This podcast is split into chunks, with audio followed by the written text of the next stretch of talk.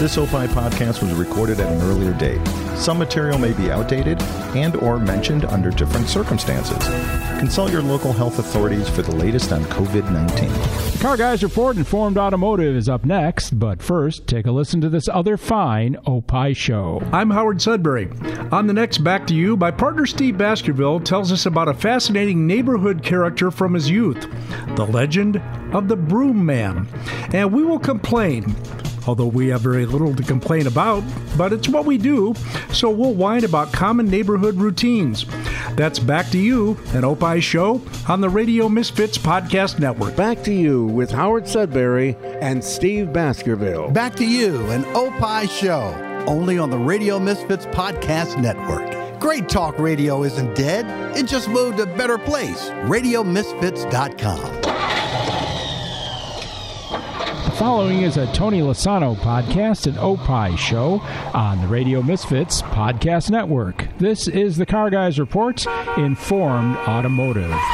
Thanks so much for taking us along for the ride. Certainly glad to have you with us. I'm Mark Vernon along with Lou Costable. And, you know, Lou, uh, one of the things that uh, we like to talk about here on the Car Guys Report at the beginning, we always have to uh, like to have a little bit of chit chat about what's going on in our car world. And the last episode, we um, finished up my Fiat saga of dripping coolant, which has been completely rectified and everything is fine and dandy. But Dun dun dun. A couple weeks ago, I had another coolant issue with a different car. Can you guess which car and which coolant issue I had? All right. Well, uh, give me selections. Give me, give me. I know we've got the '58 Impala. This car has automatic climate control on it, and it is one of my collector cars. So that narrows the field considerably because the uh, Saab doesn't have automatic climate control, neither does the Impala. Well, that would be the Porsche then. So it could be no, it's not the Porsche, it's the Corvette. Oh, really? Yeah. What I happened? It was a beautiful spring day. And I was uh, just uh, taking the car out for a spin, and um, in the course of, of driving, um, you know, when a heater core goes out, you start getting fog on your windshield yeah. or your windows. well, this this, this to, yeah, that smell exactly. Uh, thanks to Lynyrd Skynyrd and the song "That Smell." Um, it took it one level more because I've had, I think, maybe one or two heater cores fail on me in, in other cars. I remember one of my Saab 900s had a heater core go out, but literally and I don't know if this is a function of the automatic climate control just because of the way it routes the air differently or something, but there's just literally steam pouring out of the center vents in the Corvette. I mean, literally visible steam as you're driving. It was just unbelievable. I mean, it looked like if someone didn't know what it was, they'd think it'd be smoke or something, and obviously it wasn't. But so I felt kind of like a dork when I'm driving around because you know I pull up to the to a stop sign, I've got my window down a little bit, and you can see all this steam flying out of the center console or the center vents on the dashboard. It was just insane. So um, yeah, so the heater core failed on that car. It's already fixed, but as you know, I don't know if you've ever done a heater core, you know what is involved, but it's like as as my friend Bill, who's been a guest on this program, said, you have to be a contortionist to to do that. And I said, yeah, there's no way I'm doing that myself because it's always buried inside the dashboard. And there's like three things on cars, or at least two things on cars that I will never attempt to do myself. Any kind of exhaust work because it's the it's just vile, dirty, rusty uh, wrist uh, knuckle scraping just terrible work, exhaust work, and then rooting around in the dashboard. I hate because sometimes when you're back there, you'll invariably hit something with your hand or something. You'll cause three more problems, and then while you're fixing the one problem you went in there to fix, and in the modern car, it's even worse. I mean, a car like the '58 Impala, if you were to do the heater core on that, it probably wouldn't be too bad. But the Corvette, everything's jammed inside there, so I've been like, I'll take it to the professionals and let them do it. So that's done. I've got the Corvette Corvette back. I really haven't driven it since I got it back, but uh, it seems fine. So it's just one of those things that goes out with age 28 years old so that's done and uh, lou i wanted to uh, just uh, we can toot our own horn here a little bit uh, i wanted to uh, say that you know, a lot of people listen to us on the various platforms Apple Podcasts, Spotify, iHeart, Google, Stitcher. This comes from Spotify. Uh, a few weeks ago, the Car Guys Report Informed Automotive made it into the top 100 of listeners in Luxembourg. And Luxembourg, as you know, is a very, very small European country. About 600,000 people, I believe, was the stat that I found. So thank you so much for uh, listening to the Car Guys Report Informed Automotive in Luxembourg. And um, that just shows the international reach of our program, Lou. How's that make you feel? I'd like to thank the people in Luxembourg. They've always been, uh, you know, great fans for us, and uh, we're going to try to expand that into other areas as well. thank you. That sounds good. Yes, but it was it just it, it just amazed me, and also we have uh, got a got something uh, in the email box too uh, a couple of uh, weeks ago. Wanted to bring this one up. Uh, listener what, Michael. What is, what is that? What email the email? it's uh, car guys report at hotmail.com. That's our email address. And Michael uh, wrote to us at uh, car guys report at hotmail.com. And I'll just read his uh, his letter here verbatim, and then I'll, I'll let you know how I responded back to him. He says, "Gentlemen, love the show. I'm a car guy to some extent. For a while, while married." With a young son, 1995 to 2001. Our daily driver was a 65 Skylark. But the best car I owned was a 68 Impala hardtop I picked up for 200 bucks.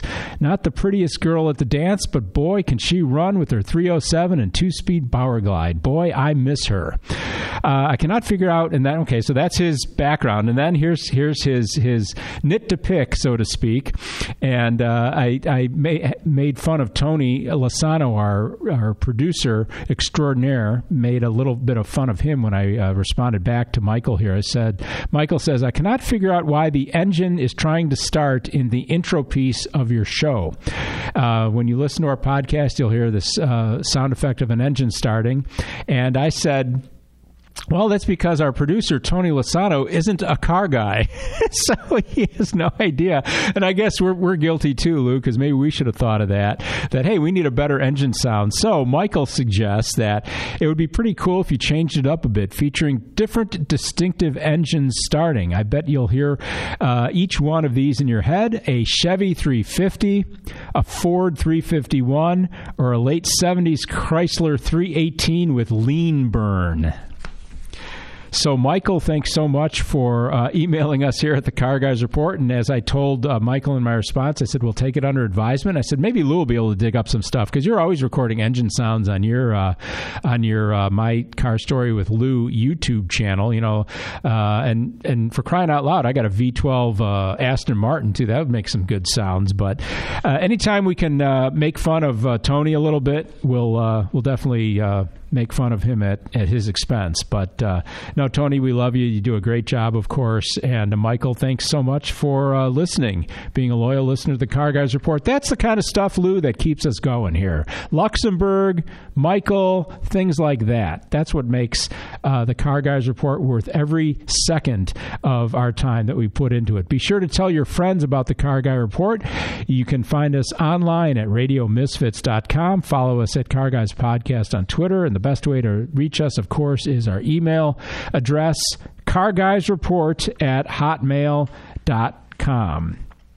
Now, Lou, I'm going to blame you for this uh, next topic because you had brought this up to me a while back uh, about the new Cadillac Escalade, and we have talked about a little bit of these, uh, the preponderance of of digital screens in cars getting larger and larger as uh, technology advances, and they have now what is called OLEDs, which is a uh, acronym for uh, a new kind of LED technology. And I'll just read this verbatim. This is from the uh, uh, Car and Driver. They did a um, they did a, a, a, little blurb on it, and then I have a bigger explanation of what's happening with the new um, Escalade compared with LCDs, which is li- liquid crystal display, OLED screens draw less power and offer a more natural color range with the ability to display a true black. And I guess that's important because I guess with glare and, and other kind of ambient lighting, if you can get what would be considered to be a true or pure black,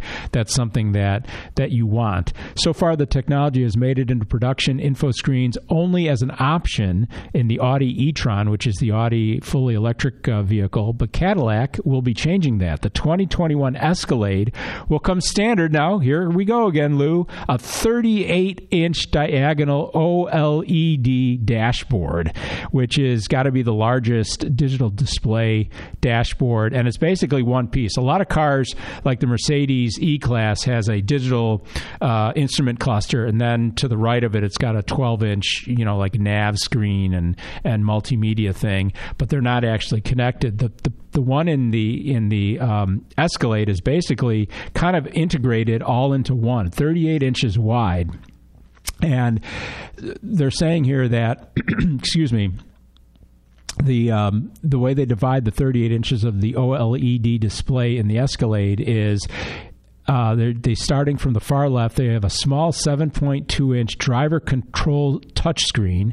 Centered behind the steering wheel is a 14.2 inch cluster display screen. Then to the right of that is a 16.9 inch infotainment touchscreen, also manipulated by a rotary controller. So you've got three distinct uh, screens, but they're all kind of integrated together the way they they design the dashboard. It's got like one giant like binnacle cover over it, so it's not divided up like some that you see. And it says the broad horizontal format and high placement of these three screens on the dash keeps the driver's attention up closer to the windshield, and the bright high contrast OLED technology. There we go. That pure black again means no sunshades are needed. The thin film technology allows a leather wrapped binnacle, which is the term I use. I like that word with a blacklit Cadillac crest on the back that's visible through the windshield, which is pretty cool. So you can see the Cadillac crest on the back of this thing if you look at the car from the front. But um, it's just got all kinds of cool stuff. They said the blackest black OLED pixels generate their own light, whereas most other current TV display screens employ a liquid crystal to generate color, while an LED position behind it generates the light. So LCDs can block light pretty effectively, but the light source behind them tends to bleed through a bit, and that's the advantage of the OLED because it's generating its own light source. And it says too that because of the way the technology is, they're not uh, constrained to any kind of uh, form, what they call form factor, meaning it has to be a rectangular, has to be square, it can just be oval, it can be any kind of shape they want, which actually helps a lot with uh, making a very cool looking dashboard.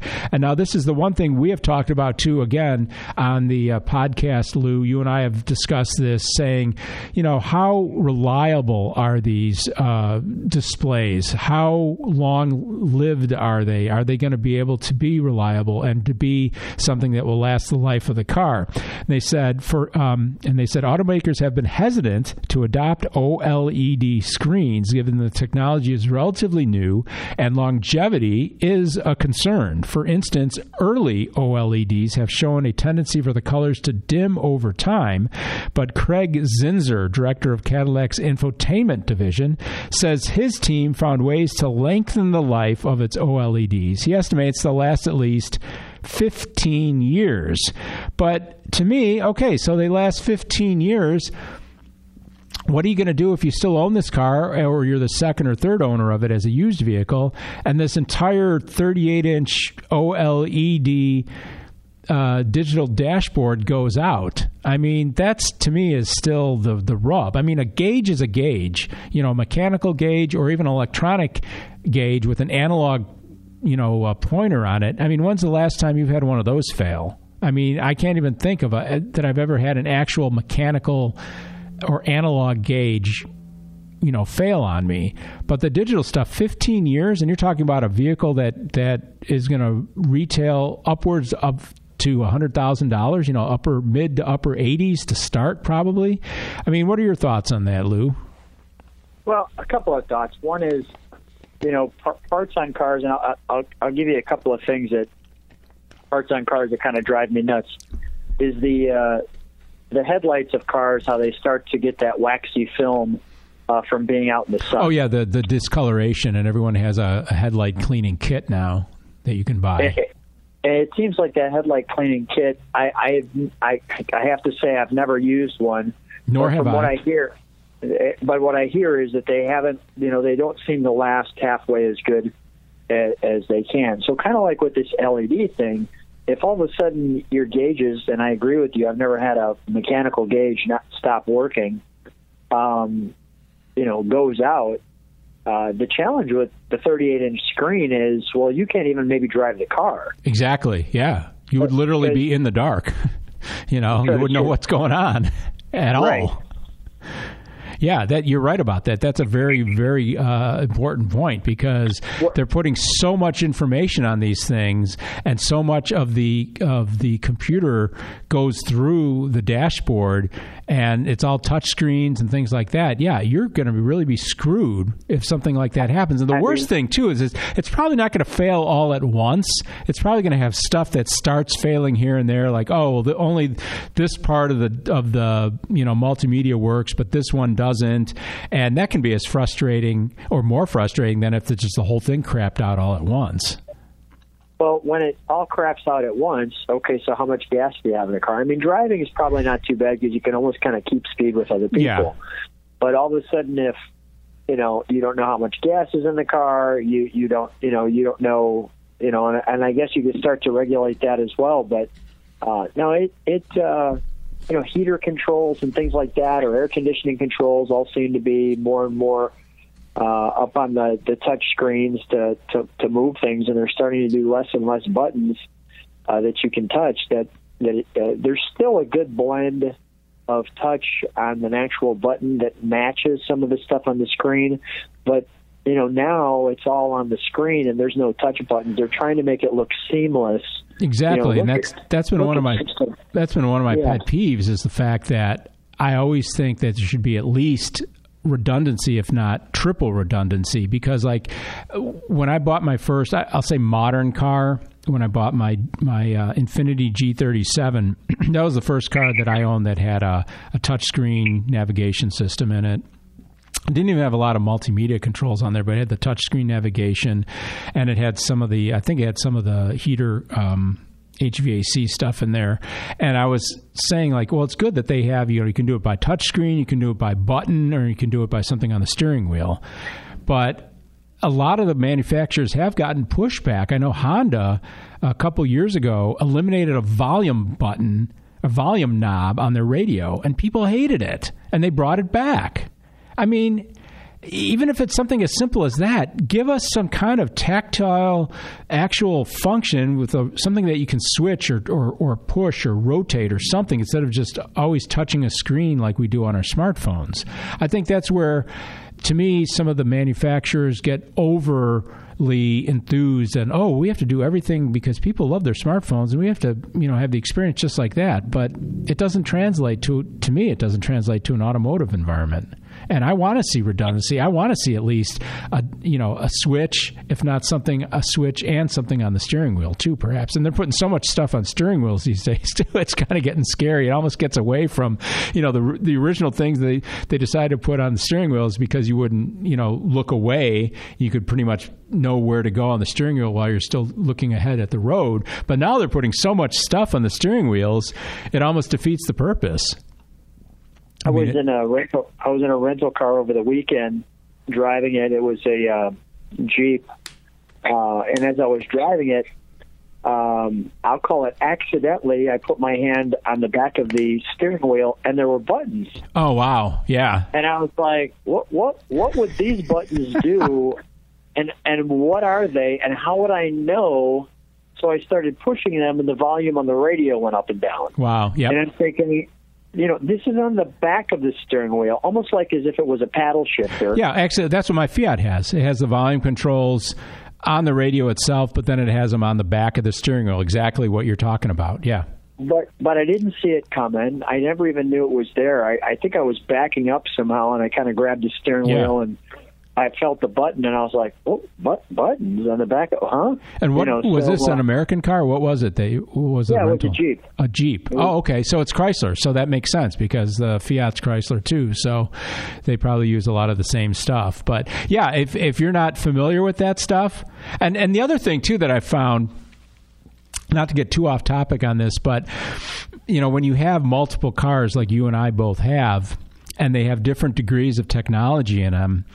Sometimes, like if I don't drive my Mercedes for a month and I get in it, sometimes I have to like think for a couple seconds, like, how do I do this again? You know, like how do I switch the radio to CD or how do I get back into the nav? Because every car is a little bit different. It kind of gets back to the thing we were talking about in our last episode with 40 different names for automatic emergency braking. Not all the functions, obviously, to control electronics in every make, they're not all, they don't all work the same. And you have to remember which car you're in and what you have to do to get those same things to, to work on each different car. And there's that learning curve. And if you don't drive them enough, you can literally forget that. You really can. I mean, I don't know if you've noticed it. Has your wife noticed it all in your Lincoln MKZ?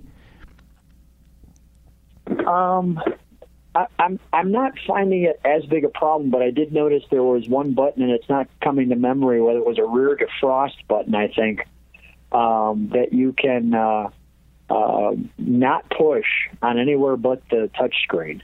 Okay. So if your rear window is fogging, you know, without the button on the touch screen, you're not getting anything else. And I think the other button that was on the touch screen that wasn't on um, uh, the dash was uh, a hand warmer okay. for your, for steering your wheel. steering wheel. Yeah. Which is, I know we've talked about this before too. That's one of my favorite features. I love heated steering wheels. Yeah, we're, we we enjoy this the heated steering wheel for sure. Well, based on where you live, of course. Yeah, So- but uh, it's a, it's a great option, and, and some people might sound uh, frivolous. I remember um, you had you had unfortunately had other things going on, but when we did our um, radio Island of Radio Misfits uh, Christmas extravaganza with our producer Tony Lasano and the rest of the Radio Misfits crew uh, back in December. Uh, one of the things that we touched on was something like, or, or I was just espousing because I tend to espouse sometimes on things, and I said like, you know, one of my favorite features, and a lot of people might think this is like not useful, but a heated steering wheel is like so awesome here in, in our Midwest winter. And there was other people that had newer cars, and they're going like, yeah, that is a really cool thing. We love that too. And it's like, see, it's pretty cool, but. um I just wanted to talk about those OLED things because it's certainly something I think we're going to be seeing more of, and I'm actually pretty excited to actually see this 38 inch uh, dashboard, OLED dashboard in the new Escalade when it comes out too, because it will probably be pretty cool to see. So we'll have to check that out. So Lou, do you know what a zebra crosswalk is?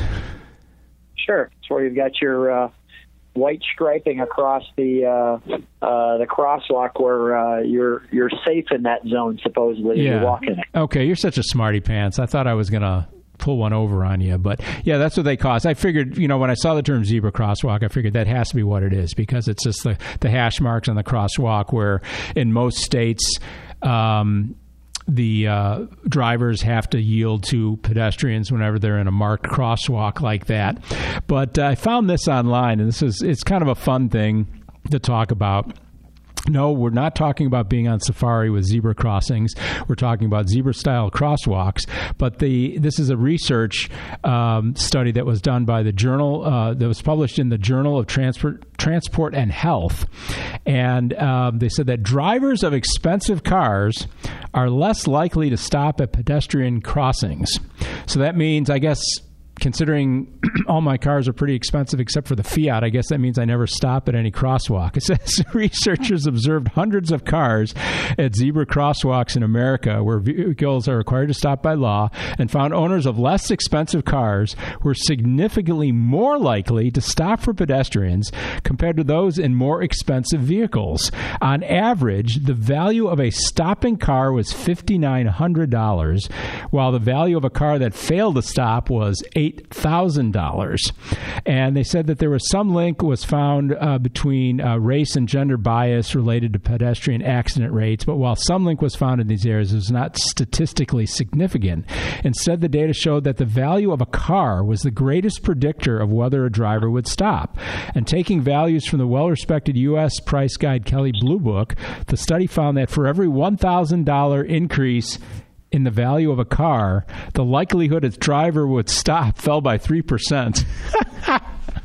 so I think, well, Lou, it means we're, we're never going to stop for anybody. If you're in your Viper and I'm in my well, in my Mercedes, we're just plowing everybody down. well, I, I, I think that the, the other caveat here with the zebra crosswalk is you have to have somebody in it. Exactly. Well, yeah. so so if there's nobody there, I mean it's it's the Wild West. You just drive through. But if there's somebody there, that's when you actually should be stopping. And the reason why you want that cheaper car is because it's going so slow anyway. you might as well just stop. And, and if you hit something, be, it's it's pretty much disposable anyway, right?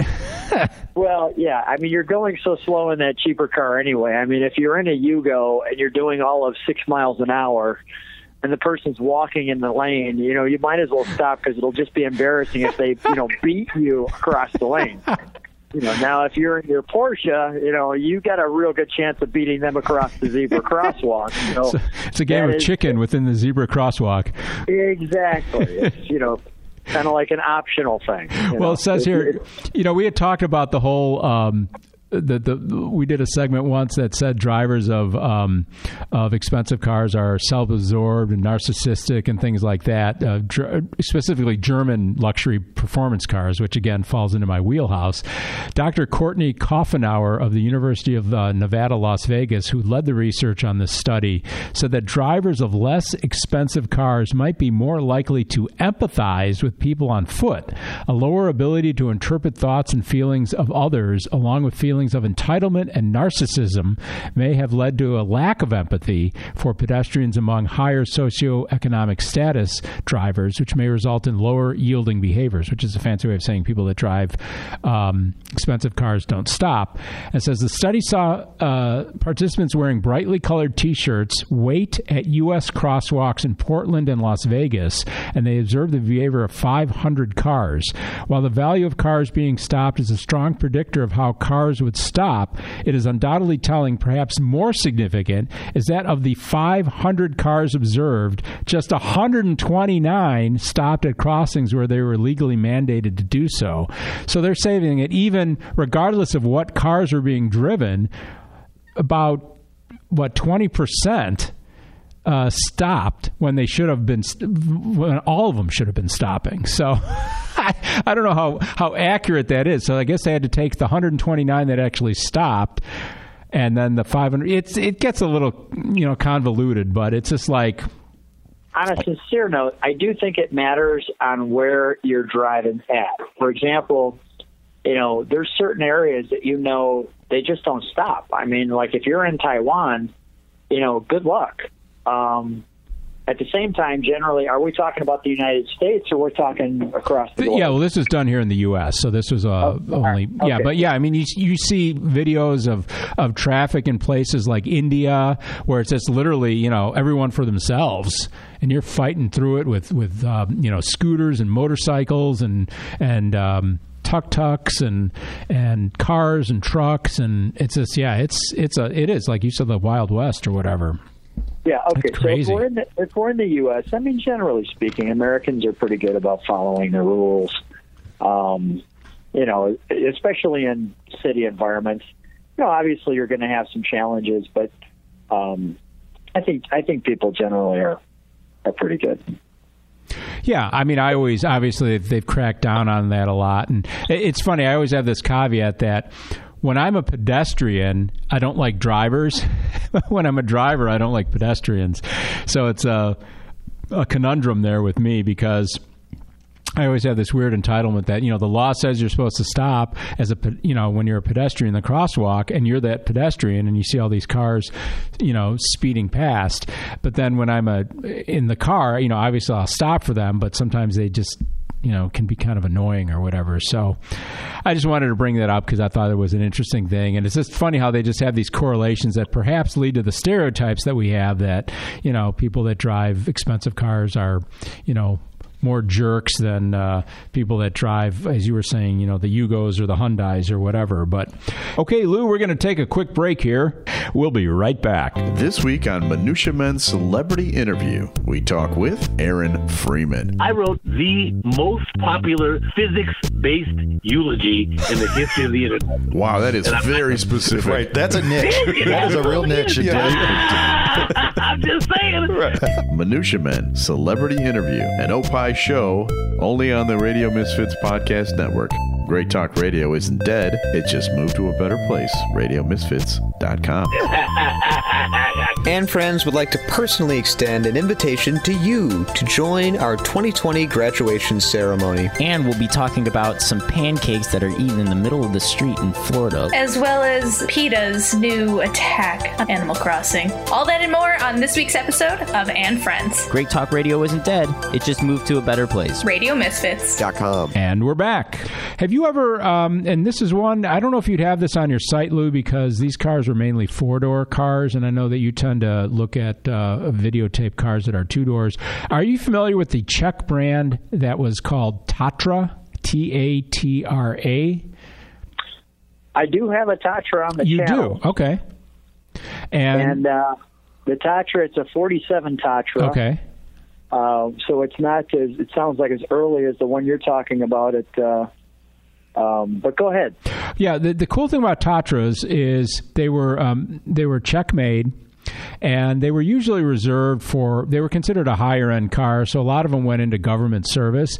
The coolest thing about the Tatra, at least the later models, because I don't know if they all had V8s in them, but they were rear engine, rear wheel drive, air cooled V8s, which is like such a crazy combination of of things. It's the only rear engine V8 air cooled rear drive car that I know of, and just really really cool cars, totally funky, and. This was a car that I found in Hemmings. We're at the point of the uh, program here. We like to talk about a car that's either for sale or has sold or is going up for auction. Stuff that I found online, either at Hemmings or Bring a Trailer. And this one comes from Hemmings, and it's a 1971 Tatra 2 603. So it's basically like their big top of the line four door sedan. Uh, it's a 71, but it looks like it was styled in the 50s. It's got that total communist uh, era look to it. It's got four headlights in the center grille with two uh, driving lights on the outer parts of it. It's got the big uh, air scoops on the rear fenders for that air cooled V8 and back. And the cool thing about this one was this was an XPLO German East German Stasi vehicle. So it was actually used by the East German secret police. It says here, first owned by East German Stasi, which is the Ministry for State Security. It was assigned to the Palestine Liberation Organization, PLO, in East Berlin between 1971 and 1980 as a diplomatic car used exclusively as a spy courier car between East and West and involved in many PLO European missions. And that is just such a cool provenance. I mean, if those seats could talk, you'd have some pretty wild uh, wild stories with that. And the car itself, like I said, it's a 2.5 liter, so that is very small for a V8, but it's 105 horsepower, air cooled, rear wheel drive, rear engine, air cooled V8, four speed manual transmission. This was restored front to back, red interior, black body, no price. My guess is that's about a $60,000 car alone to its buyer. Um, but with the provenance, it could go quite a bit higher than that, maybe touching a hundred thousand, because this car is absolute museum quality. But it's just cool that it just it has this history behind it. And every now and then, I've I've seen other Tatras for sale too that are are like X like police or secret service cars. I remember one of them that was for sale on Hemmings. It still had like the all the lights and sirens inside it, and had the little light bar on top, and it was just the coolest thing. I mean, they're, they're crazy cool cars.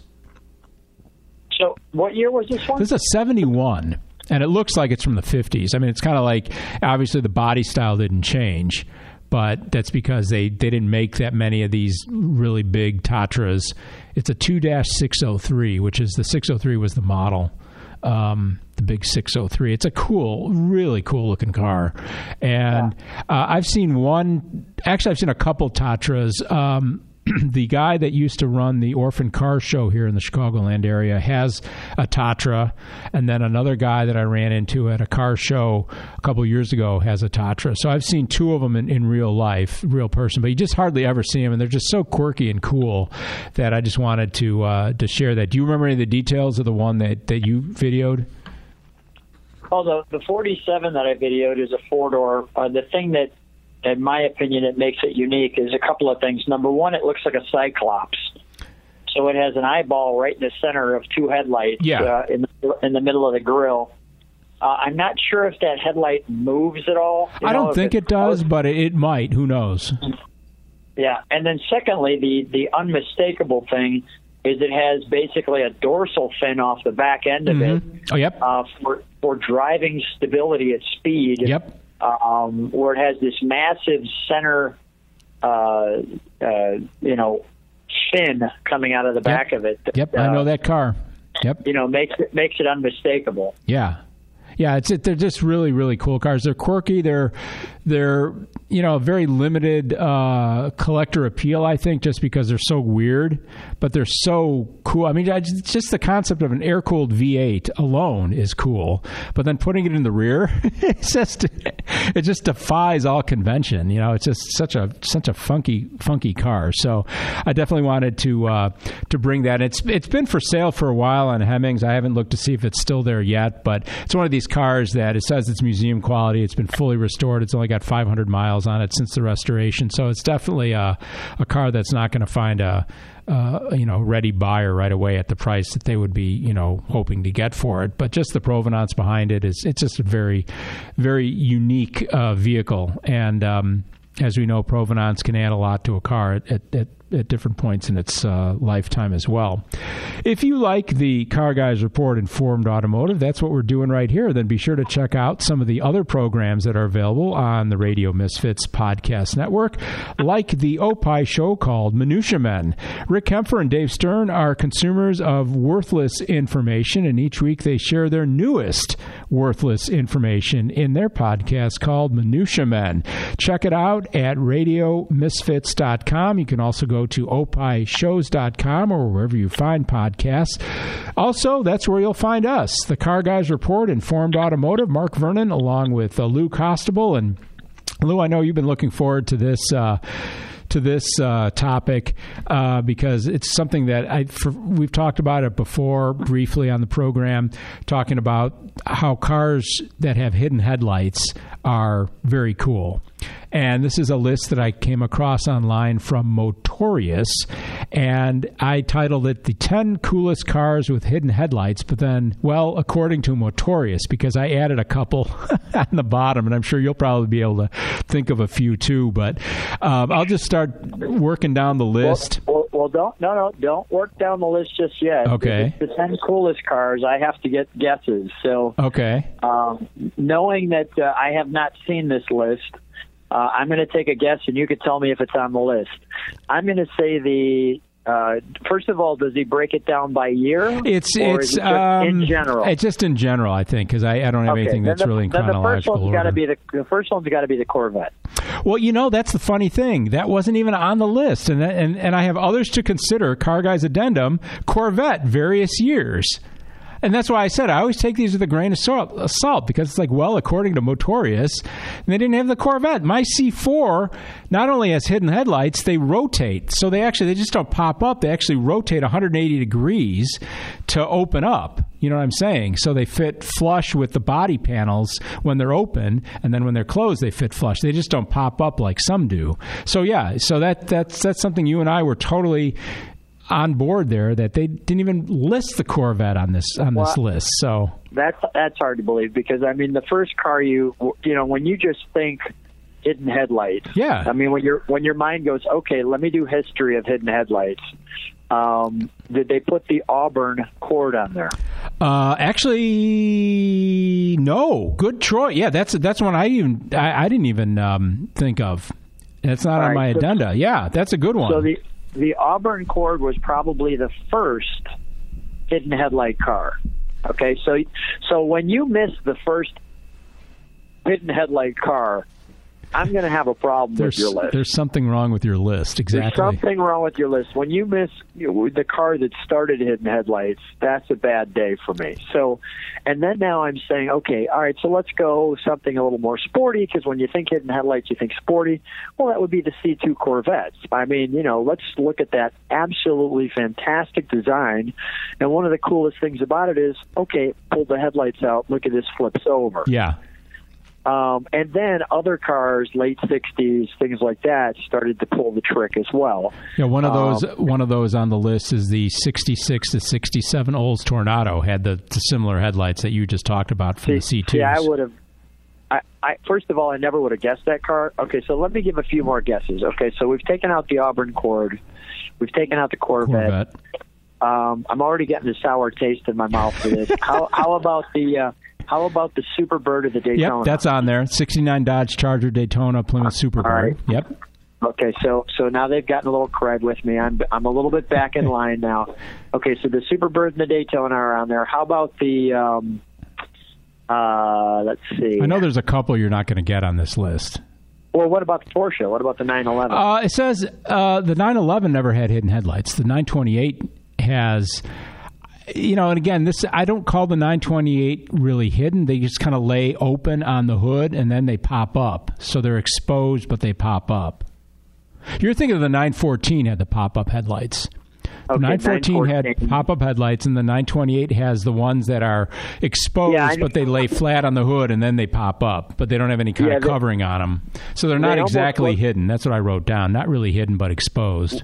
well, those aren't only not hidden; those are like hideous because those are Oh, actually look- like They look strange. I, I've never liked those. Yeah. right. They look like they're trying to uh, you know do some kind of a moonbeam shot, Yeah. and then you pull the thing and it and it and it falls forward. Yeah. Um, but yeah, those are clearly not hidden. Uh, those those are those Some of are these, there, there's a couple others on the list too that I would take issue with being not exactly hidden. And again, hidden doesn't mean pop up necessarily like one that that's like the 67 to 69 T-Bird. When the T-Bird was a big luxury car at first uh, in the late 60s when it morphed from kind of a personal luxury car into a bigger sedan and they had the suicide doors on the on the back those had hidden headlights where they would just have like the panel like so many different Fords or Mercuries or whatever where the panels would either move up or slide out of the way somehow to expose the headlights So, then, did they, are they are they then considering all you know the Lincoln Continentals of that time? They'd have too? to. They're not on. They're not on this list, but they'd have to because it's the same design. And and Cougars were like that too, I believe. Didn't Cougars? Oh, have yeah, the Cougars- Yeah, yeah, anything with those get that. doors. The doors would either. Were, didn't they have some doors that would actually open and kind of like go into the fender instead of just going up? They'd like open f- on the sides. Well, some of the early Camaros, some of the first generation Camaros, especially when they had the hidden headlights, those headlights actually like slid off into the into the fenders. Yeah. They went sideways Yeah. rather than and that's on the list. down. The 67 to 69 Camaro RS is on here. Yeah. Um, the the T-Bird we talked about. The Ferrari Daytona 68 to 73. And that has the, the headlights that are kind of I don't know if those are even fully hidden, are they? Because I'm trying to think if they're they're kind of like the Corvette style ones that you were talking about, but I don't know if they're fully all the way um, hidden, so to speak. Uh, a couple other ones: the Lamborghini Countach, seventy-four through ninety, and a couple of the ones that you wouldn't get on the list, Lou, uh, is the sixty-seven. Toyota 2000 GT that was that very limited edition or low number low production number uh, Toyota that they made super cool car those had uh, hidden headlights the 1970 through 77 Alfa Romeo Montreal. And again, they're not exactly hidden. They're shrouded because No, they kind of have the- the louvers. Mon- yeah, the Montreal is not hidden. yeah, louvers. Uh, yeah, they they but they said like the louvers a- moved out of the way though when the headlights were turned on. That's what they. That's what I understand. I've seen a couple Montreals in, in, in person. I don't remember ever seeing how exactly how the headlights worked. But you you you know the car, so you know that, that they're shrouded almost behind like a grill. Well, let me go back to what you said with the Ferrari Daytona too. I'm actually, uh, I've got one on the channel. I'm looking at it. Clearly, there. I would even consider this hidden. I mean, if you're looking face first onto the car, Yeah. you could see between the bumper and the actual body panel that there are headlights. That's what I in thought. there. That's what I kind of remembered in the back of my mind. but you know clearly the the the Montreal um you know those are those are headlights you could see they're just like you said they're they're they're almost uh uh like a, a picket picket fence Yeah, like a louver, like a blind, almost like if you were to do like a Venetian blind or something. The the or let's even say this if if the headlights on your Montreal didn't pop up you'd still have lighting in front of you yeah. Oh yeah, totally. know, yeah. the day the Daytona, if you had no headlights and it didn't pop up, you'd have a pro- problem seeing because it's just a little slit and it's kind of facing downward. But And you uh, can rent your when I- 928 out for a searchlight, right? yeah. So so I mean, when we're talking actual hidden headlights.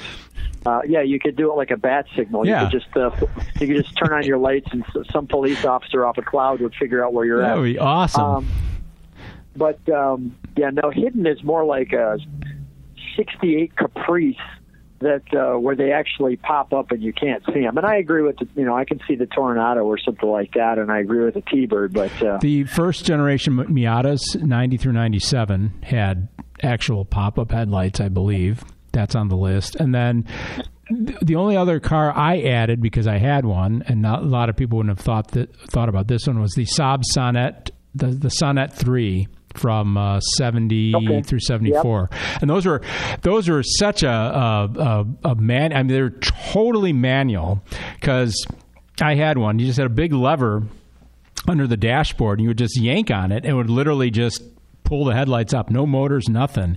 And the uh, bushings for the rod that would um, operate the um, the pop-up mechanism those would, would fail all the time so it was kind of a pain in the butt to replace those and i remember too that the sonnet was such a it was basically it was a hand built car because they didn't make that many of them. That it had a, just like a relay, like a like a micro switch. So when the headlights would pop up, it would actuate this little micro switch, and it would actually turn the headlights on that way. It was just so. It was terrible. It really was. but I put that on there because that, that definitely has hidden headlights and they're pop ups, and that's the only ones I could think of. Uh, obviously, are there any more that, that come to your mind? I mean, you I know that we talked a ton of the ones of of the the Fords, the Lincolns, the Mercuries had a ton of those in the late '60s, early '70s. Um, but that's why I like to bring up some of these lists because there's always things we can we can pick them apart for. You know. the um, uh, if you're going to say the uh, uh, the Sonnet, it reminds me of the um, uh, what's the one? The Bricklin. Mm-hmm. I'm pretty sure the Bricklin had popped The up good old safety vehicle Bricklin. It did, yeah. So, uh, and that's the total era, same era as the as the Saab Sonnet. And they probably almost they almost looked alike too. The the, the actual headlight design, as far Yeah. as I remember, that's so funny. and then you and then you've got almost every big Ford. You know, you mentioned that the LTD, the Grand Marquis, etc. All you know had that. You know, at, at some time, and they had that fake, um, you know, groovy script on there, making it look like it was elegant in front of Yeah. their door. Yeah, Uh, yeah, okay. and some of those were vacuum operated too, I believe. Right? They weren't all electrical. Oh, yeah. No, they they were vacuum operated. They were, uh, I think the uh, the Cougars, and, and you'd know when they're vacuum operated. I can even think of some of the Plymouths. I think had uh, vacuum operated. Like I could think of the Chrysler 300 in the 70s. I think had uh, vacuum operated. And and what they would do is you'd have a winking eye. Okay. You know, so one would be closed and the other one could. Oh, yeah, yeah. Kind of. It couldn't quite really get Uh huh. it. You know, couldn't really quite get it all there. Yep. Yeah, and it's funny when you would see when you'd see a car that has like one up and one kind of up or whatever. Oh boy, Yeah, I I'm tell looking. I'm looking at it. I'm looking at a '68 Chrysler 300 that has hideaway headlights on the channel, and uh, yeah, you know, so so you would get that kind of half winking eye, and it almost looked like uh, um, you know the car had you know needed a mechanic or something because he just it literally made the it made a car that looked so cool with the headlights down. When one didn't go all the way down, it looked it made it look like it was a wounded soldier. Yeah, or exactly. something. No, you it just is. looked at it like like oh god, I'm so sorry to see that car. It would add an, a big part of human character to the vehicle. Right. Yeah. It looks like somebody got punched in the eye and the other eye didn't close, like a like a bad fighter after after a loss. You know. Oh boy. Well, I'm so sorry to see that 1970 Plymouth Chrysler 300, or that excuse me, that 1970 Chrysler 300 with the punched in eye. yeah. But uh, yeah, I just wanted to have a little bit of fun with that list because um, I know that you know we don't have enough cars these days with uh, with hidden. I don't know if there's any cars with actual hidden headlights Well, let, anymore. let me let me add one other character. Oh, yeah, to this, sure, To this, yeah. to this list, only because I think it has a, a, a tad bit of interest. If you look at like the '65 Chrysler 300, they actually had a clear uh huh. uh, yeah. uh, clear over the, and I think I, I can remember an LTD, like a Sport LTD that uh, I think it was like 65 or 67 that had a clear um, piece of plastic over the headlights, uh, or you could look at like an E-Type from '67 that had that clear piece of plastic. Technically, those, according to this list, obviously you could see them, so they wouldn't be hidden. So I don't want to go into that. But yeah, but it, well, it's basically the same thing that I have. You know, the Aston Martin, the DB7 that I have has it has a what are called covered or not hidden but covered headlights. You know, it's got the the, Right, the, right, the right. tint. It, it's a slight tint, I think, and they actually Aston actually puts uh, venting in there. They have a, a, a tube that somehow t- brings air into the uh, covered headlight area so it doesn't fog. And um, but you can clearly see the, the actual lights through there, but it's got the cover. And, and Alfa Romeo, um, the early uh, uh, Spiders, I don't know if there was a factory option or a standard thing, but they had a lot of the the Carello covered headlight uh, the Carello headlight covers and stuff. I always thought that was a really good look, just having some kind of a headlight cover that's fixed, but it's aerodynamically integrated and integrated into the bodywork, and it just looks really cool. Yeah, like the race cars of the 50s Yeah. or uh, any of the Jaguars or the Ferraris. Let me mention one tip to people who might be listening.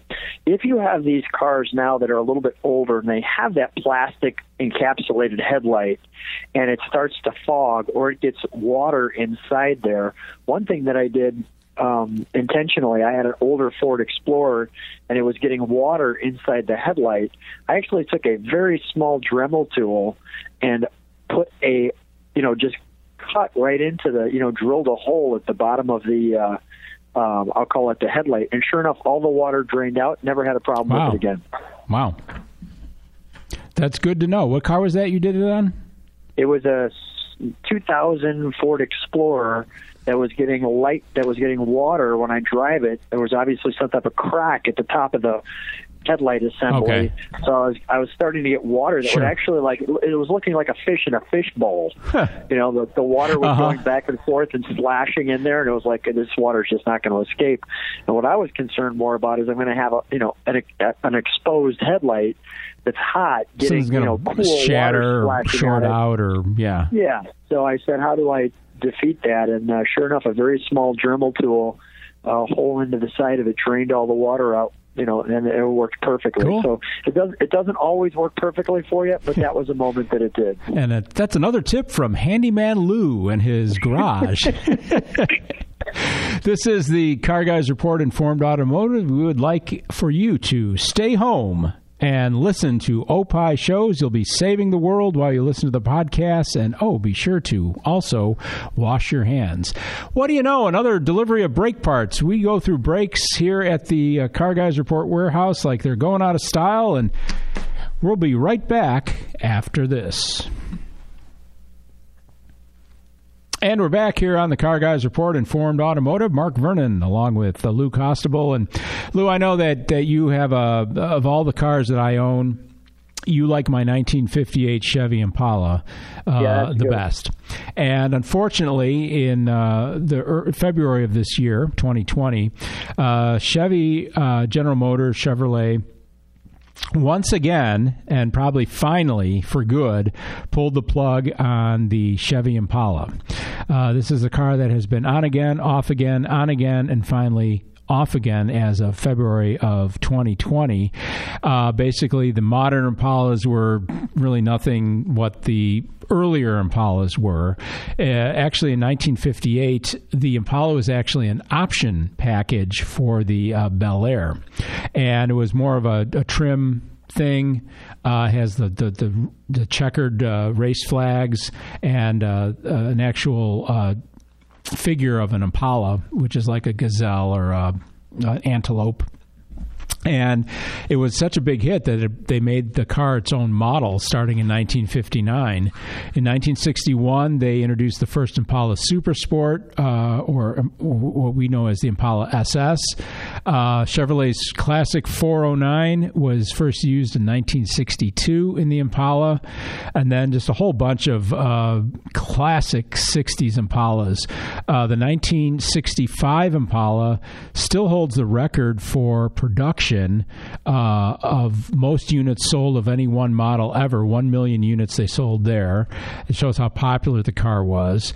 It's just just an incredible uh, lineage and some of the uh, other cherry picked things here in 1986 the Impala nameplate was retired for the first time, with the Caprice carrying the entire full size Chevy line.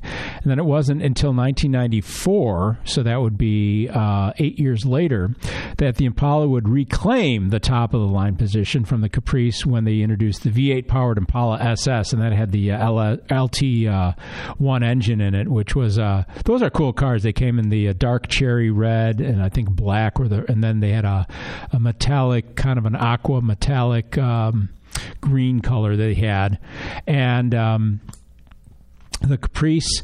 So it says here, uh, those big brawny muscle cruisers still have a following and possess quite the road presence, but they weren't enough to keep GM's long-lived B body in production.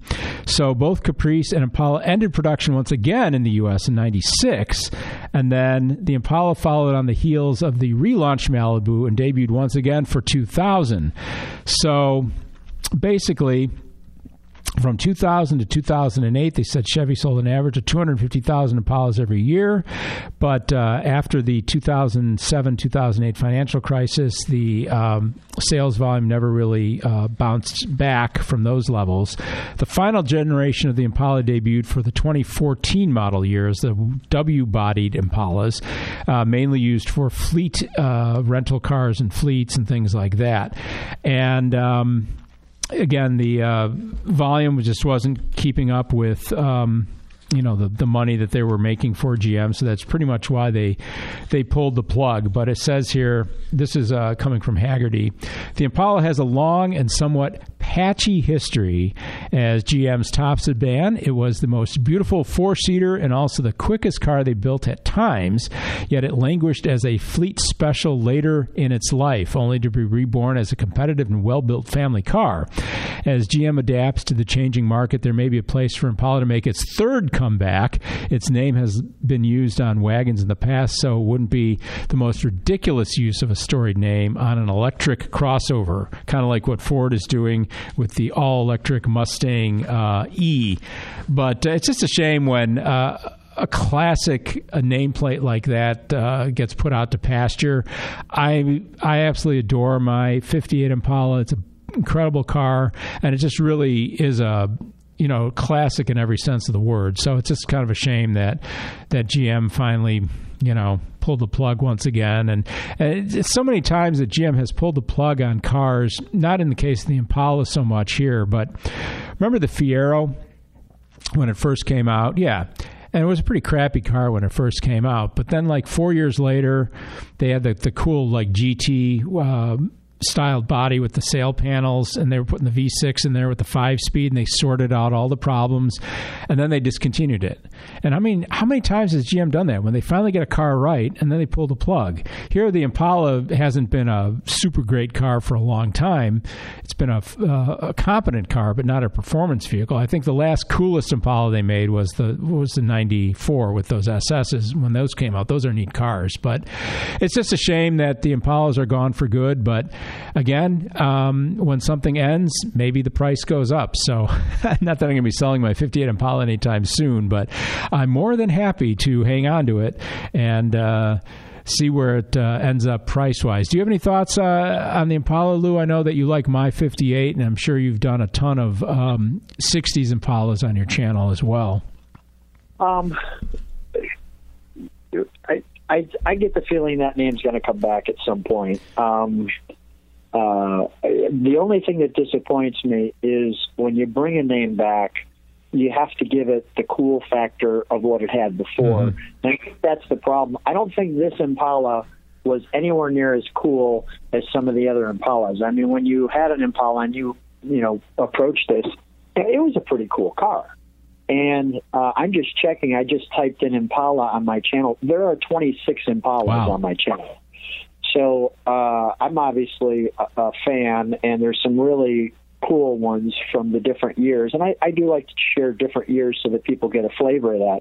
But um, you know, none of those are Impalas in the 2000s. So, um, you know, they they they had something going on in the 50s and the 60s. Maybe I'm just trying to see. You know, so w- when you when you don't do it justice, I mean, I'll use for example, I, I you know the GTO. You know, you had the GTO rolling for a long time and really great marketing, and then I get it. We had some problems with the gas, but then when you turned it into a Nova and put a Trans Am hood scoop on it and tried to call it the GTO, the public just didn't. The, the public just was like, you know, thanks but no thanks Yeah. and uh, and then they turned it into you know this this car in '73 that just I don't know what it was. It was some kind of colonnade body, I think they call it or something. So um, when you start to deviate from the design, and let me give you one they've done it right, and this is General Motors as well. I think every year Corvette, I don't care what year it is, is pretty gosh darn cool. So even the worst Corvette still looks great. And, you know, whether whatever generation it is, and I'll give you another company name, the Dodge Viper. There's not a bad Viper design, period. They all look good. Corvettes, they all look good. You may not like one more than another. I get that. But when you look at the fact that they're making it curvy and special and they're trying to do something special, it shows. And Chevrolet just got to the point that we're like, you know, we're going to call it Impala. Everybody knows that name. So let's make it bland and make it suburban and, you know, put four doors on it. Yeah, that's the You worst know, thing when they just start, you know, dumbing it down, so to speak, and just taking any uh, heritage and and uh, special specialness out of it, and just it just becomes another car.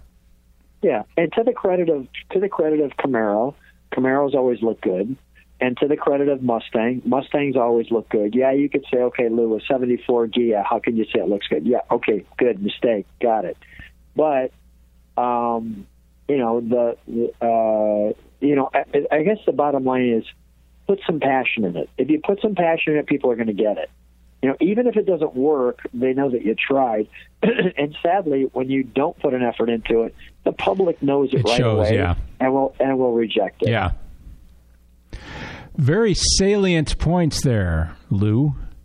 On the Thank you, uh, thought, yeah, seriously, on the uh, on the thoughts of the Impala. Maybe you know we were joking about the the higher ups when they're in their board meetings at uh, Fiat Chrysler and GM that they're secretly listening to our podcast, and maybe maybe you should be on their board, and and if you just told them what you just told us, maybe they'd think it look at things differently. I don't know, but it's And, and where's that?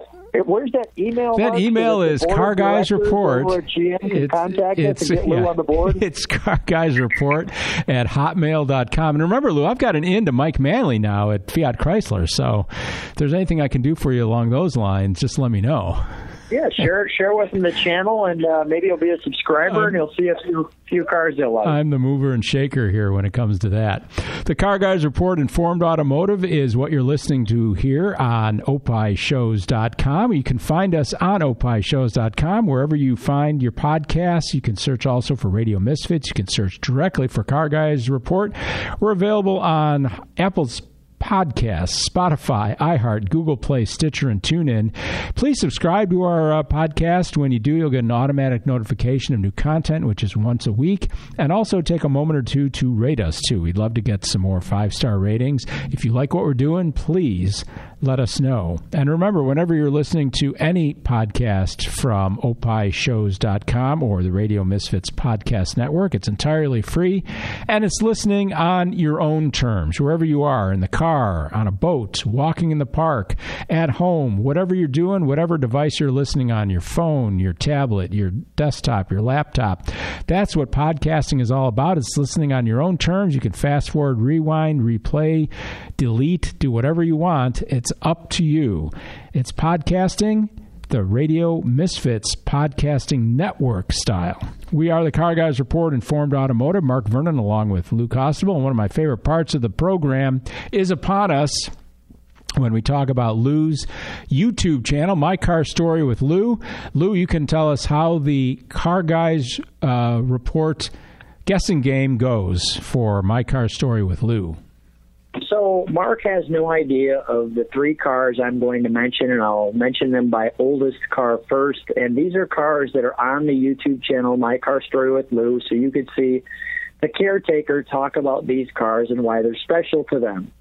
So knowing that my channel is independent of anybody else's channel, somebody else could video the exact same car and get completely different results. Well, the guessing game is is based on the most views. Mark's going to guess of the three cars I'm going to give him, which has the most views, the second amount of views, and the third amount of views, and we'll see if he gets them in the right order of which has the most views. And I've usually let the channel go for about a week or two, so I've got a uh, you know, a gap in there somewhere. But I will say, Mark, this gap is small. Okay. The gap between these cars is uh, the the least amount of views is 4,700, and the most views is 6,200. Wow. Wow. And the car in the middle is at 5,000. So we're talking, Okay. you know, a 1,200 spread from first to second, and then a 300 spread. So these cars are all pretty gosh darn close. Cool. So this is going to be this is going to be a tricky one to guess. And uh, which really means all of these cars are somewhat winners, but uh, or maybe all losers based on the way you look at this. if, you're, if you're a glass half full guy or a glass half empty I'm guy, a glass half full guy, I right, think. so Or no, maybe I'm a, I'm a pessimist, so that makes me a glass half empty. I don't know. All right, let's go with the oldest first. The 1936 Packard Model 1401 Victoria convertible and the Super 8 engine sound. Wow. Okay. The next one is a 1956 Continental Mark II Mm-hmm. in Star Mist White engine sound, and we took a ride in it. A big slab sided car, if there ever was one. Correct.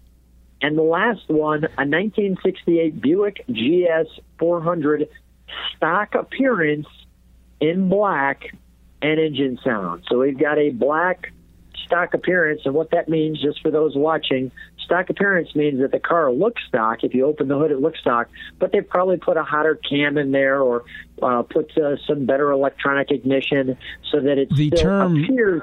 The term sleeper Yeah. comes into play well, there. not, necessarily. A sleeper would be more like a 409 Chevy that doesn't have the emblems on it. But this is more where they've actually taken these to stock appearance races, and you're allowed some modifications to better improve your car.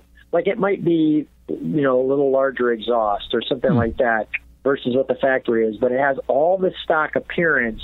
Although you've hopped up maybe better, you know, camshafts or something like that, or better piston heads or sleeves inside. Sure. So, so Stuff you don't see, right. really. Right. Yeah. Stuff you don't see. So it all looks normal. Um, or maybe even what there's there's listen to this. There's fuel injected carburetor systems. Mhm. So it looks like a carburetor, but it's a fuel injector instead. So Yeah. th- things like that that give it the stock appearance. So let me go through the three again. 1936 Packard Model 1401 Victoria convertible, a 1956 Continental Mark II in Star Mist White engine sound and ride, which means we took a ride in it, and a 1968 Buick GS 400 stock appearance in black and engine sound.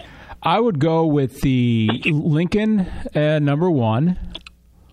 the Packard number two and the Buick in number three. Those are the exact opposite order that they came in. See, well, that's because I'm I'm an independent thinker there, Lou. other than other than of course the Packard, which you said was number two, so that one you're dead on. But the, the Buick was number one. The Buick was number wow. one. That, that surprises me. Yep, and the uh, uh, I think I think actually, if I was guessing the guesses that you did, I would have picked them that way too.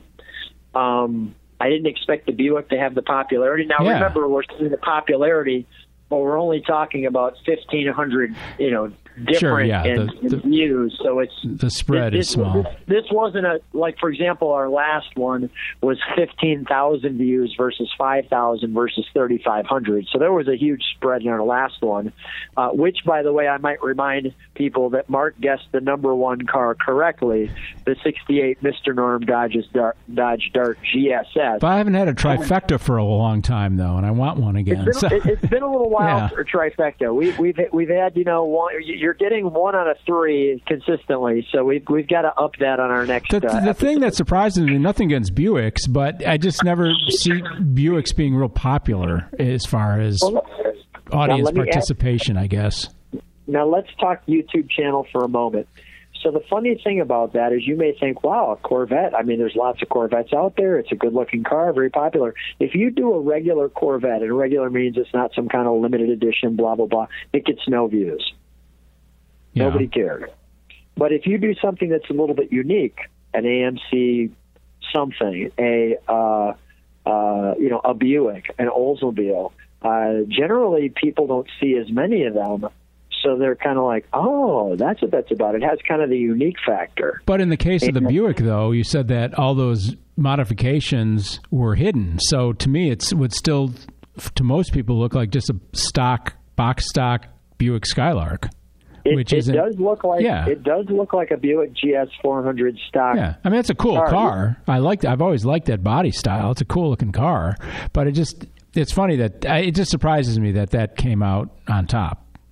Well, well, let's take the car that you chose as number one. All right, you chose the 1956 Continental. This is a car that's design was considered maybe one of the greatest designs of all time. So why would that car not be number one? And again, I go back to what I say. This is on my channel. You know, I could put up somebody else's instead of the Star Mist White. All of a sudden, somebody gives me a baby blue one that we video that car two years later, and it gets you know three times the amount of views that this one does. Yeah. So there's no rhyme or reason to this at all. Um, you know, it's it's kind of like uh, throwing jelly beans across the room and hoping it lands closest to the wall. You never know which one's actually Yeah. going to. That Lincoln was also, if I recall correctly, uh, a car that Lincoln lost something like twenty thousand dollars on each car because it Well, cost that much never- more to build than they were selling it for. Right. Remember, they never called it a Lincoln. They only called it a Continental, Continental. yeah. 56. Yeah. Yeah. So, um, yeah, you're, you know, the rumors are that they lost money on every one. It's kind of like this '58 Cadillac. But it was a ton of money they the lost. It wasn't, you know, just a couple hundred dollars. Yeah. It was thousands. And and back in 1956 dollars today, that'd be like huge. and it was one of the most expensive cars that you could buy at the time. Yeah, and they're, yeah. So it's uh, there's no rhyme or reason to it, that's for sure. But uh, yeah, you're right. It's kind of interesting. Cool. And then the only the, the reason I, I picked the Packard number two is because I never think the cars in the 30s probably don't get as much interest as they should in some way, shape, or form. But I mean, I personally don't get all gaga over them, and there's some that I really like. I think Pierce-Arrows are really cool, Packards are cool, but that's another one where I'm always like, if you have a car that you throw at me in the list and it's from the 30s. I'm never quite sure it's going to be number one. So Well, let me, let me ask you an easy question, and this is why cars from before 1940 aren't. You know, bef- there was a war, so we didn't have cars really between 42 through about 46. Yeah. General 47 generally. Um, maybe a few slipped in there, and they're really rare. But my point is this: because they were taking the metal and using it towards war efforts. But any car before the war, that war. So let's say technically 41, but we could say 42, some cars that were built in 41 had the 42 emblems, etc. Uh, kind of like how cars used to come out in September Mhm. 2020, that would be the 21 version. But anyway, my point is simply this: if I gave you a 36 Packard, gave it to you, would you know how to start it?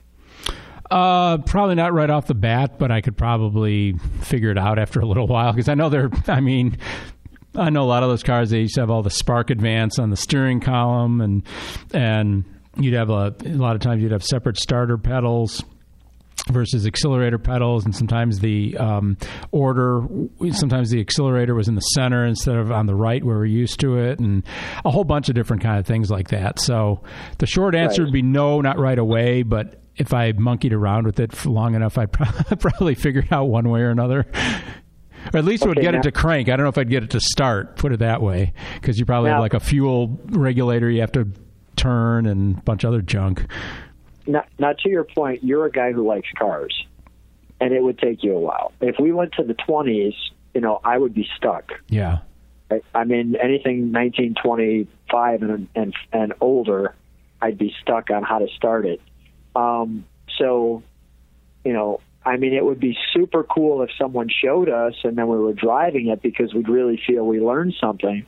But that's the challenge when you start to get the cars that that level. And remember, YouTube is you know usually a younger person's. Yeah, TV. exactly. And, uh, But you, you know, did- ahead. You did take the Packard for a ride, didn't you? You said that. Uh, the thirty the thirty six Packard we did not take Oh, you for didn't. Did you start it? We, we rode in the Continental. Okay. Yeah, but but the but yeah the the thirty six Packard we do have the engine sound. So how do you start the 36 Packard? um, I don't know. thing? Okay, you don't know. Okay.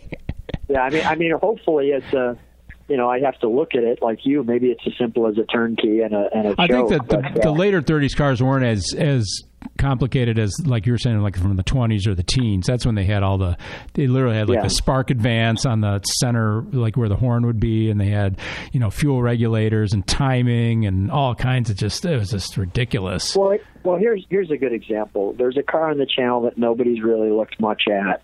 That the, the the people will be fascinated by if they do. It's called the Locomobile, just like a mm-hmm. locomotive and a mobile.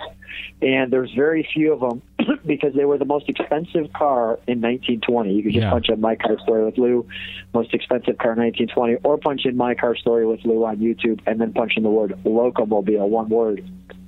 But the story behind that car is just fat, and we take a ride in it. It's just fascinating. And yet, when you're opening up the engine compartment and you're trying to look at how this thing starts, and there's little oil gauges and things like Yeah. this, and and and to your point, there's things on the steering wheel that are that are actually acceleration advances and things. You know, it's confusing. Yeah. So, you know, um, I would be stuck if the locomobile shut down and for some reason the caretaker decided he needed to go, you know, take a phone call and he says, Lou, come pick me up. You know, calls me up and says, Lou, come pick me up in the car. And I'd be like, I, I don't know how to start this. Maybe that's why it's called the Locomobile because it drove you crazy. uh, that's awesome. That was a good one, Mark. So, um, see, that's the kind of cool stuff that you find out about here on the Car Guys Report Informed Automotive and on Lou's popular YouTube channel, My Car Story with Lou. We play the uh, guessing game on every episode of the Car Guys Report. And Coming up on the next episode of the Car Guys Report, it's another car brand gets shut down. We're talking about the Australian GM division called Holden. We'll reminisce about that. Plus, cars to obsess over in 2020. I'm sure we'll have some uh, issues with that list, but we'll talk about it nonetheless. Thanks so much for uh, listening to the Car Guys Report Informed Automotive. Certainly appreciate your support. And, um, Certainly, I would like to say special thanks to executive producer Tony Lasano with opishows.com. Opie is hippo, spelled backwards, O P P I H shows.com. Distributed by Ed Silha with Radio Misfits. Great Talk Radio isn't dead, it just moved to a better place, and that would be RadioMisfits.com. This Opie podcast was recorded at an earlier date. Some material may be outdated and or mentioned under different circumstances. Consult your local health authorities for the latest on COVID-19. Proceeding was a presentation of Opie Productions. Find our other great shows wherever you find podcasts, including opishows.com. Thank you. This has been a presentation of Opie Productions. Tony, can you shut up? This is Minutia Men with Rick and Dave. On this week's Minutia Men with Rick and Dave. Is that a on your mask? How does a cow make milk? Sex dolls in the stands. My brush with Barbara Billingsley from Leave It to Beaver. And our celebrity interview with Bo Thompson, who's collecting a million Cub cards. Yay! Good for him. Call that and unlimited tangents on this week's Minutia Men. Tony Lasano podcast and Opie production on the Radio Misfits Podcast Network. RadioMisfits.com. If you missed Lo- Losano, Losano or Lo- Los Los Anno and friends, here's what you missed. Attila, the president, is here, the guy that's in charge of the whole network. So we have to be good, right? Yes. Yeah. and so far. So, what's going on with the network? Anything exciting? We have a, a thousand shows. I mean, there's a lot of them. We have a lot of shows. Yeah. Name the worst show on the network. Go ahead.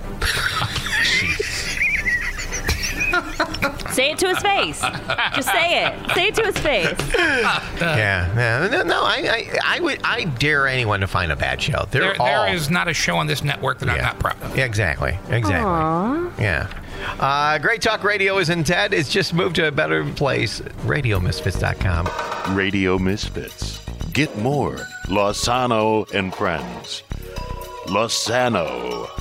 Now on losano.com. Good luck trying to spell Losano or whatever it's called. Coming up on the next episode of the Car Guys Report Informed Automotive, we talk about how a junkyard visit could save you some big bucks. Plus, a look back at Australia's recently departed Holden brand. I'm Mark Vernon. Join me and Lou Costabile for these stories and more on the Car Guys Report, a Tony Lasano podcast, an Opie production on the Radio Misfits Podcast Network.